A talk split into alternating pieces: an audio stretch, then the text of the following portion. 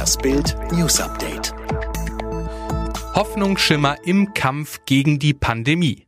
Die Zahl der aktiven Corona-Fälle in Deutschland ist auf unter 10.000 gefallen. Das Robert Koch Institut geht von aktuell rund 9.700 Erkrankten aus. Das RKI meldet 638 Neuinfektionen und damit erneut weniger als 1000 neue Fälle.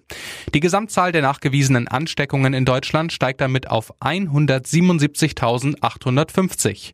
Die Zahl der Todesfälle legt binnen 24 Stunden um 42 auf 8.216 zu. Thüringen will Anfang Juni die allgemeinen Corona-Beschränkungen beenden. Mundschutz, Mindestabstand und Kontaktbeschränkungen würden damit der Vergangenheit angehören. Ab 6. Juni möchte ich den allgemeinen Lockdown aufheben und durch ein Maßnahmenpaket ersetzen, bei dem die lokalen Ermächtigungen im Vordergrund stehen, sagte Ministerpräsident Bodo Ramelow den Zeitungen der Mediengruppe Thüringen. Die Details sollen nach Angaben einer Regierungssprecherin in der Kabinettssitzung am Dienstag beraten werden. Das Kurzarbeitergeld ist steuerfrei und dennoch droht Millionen Kurzarbeitern nächstes Jahr Ärger mit dem Finanzamt. Der Ärger beginnt schon damit, dass Kurzarbeiterbezieher eine Steuererklärung ausfüllen müssen, weil sie staatliche Leistungen bekommen haben. Viele Menschen haben damit ihre Schwierigkeiten und das heißt Ärger und eventuell Beratungskosten durch den Steuerberater oder Lohnsteuerhilfeverein. Vor allem aber drohen auch Nachzahlungen.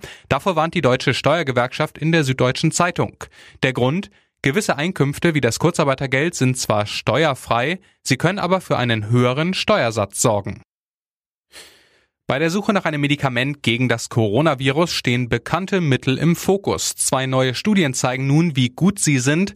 Wissenschaftler der Harvard Medical School werteten die Daten von 96.000 Patienten aus, die mit den Malariamitteln Hydroxychloroquin und Chloroquin behandelt wurden. Ernüchterndes Ergebnis dabei.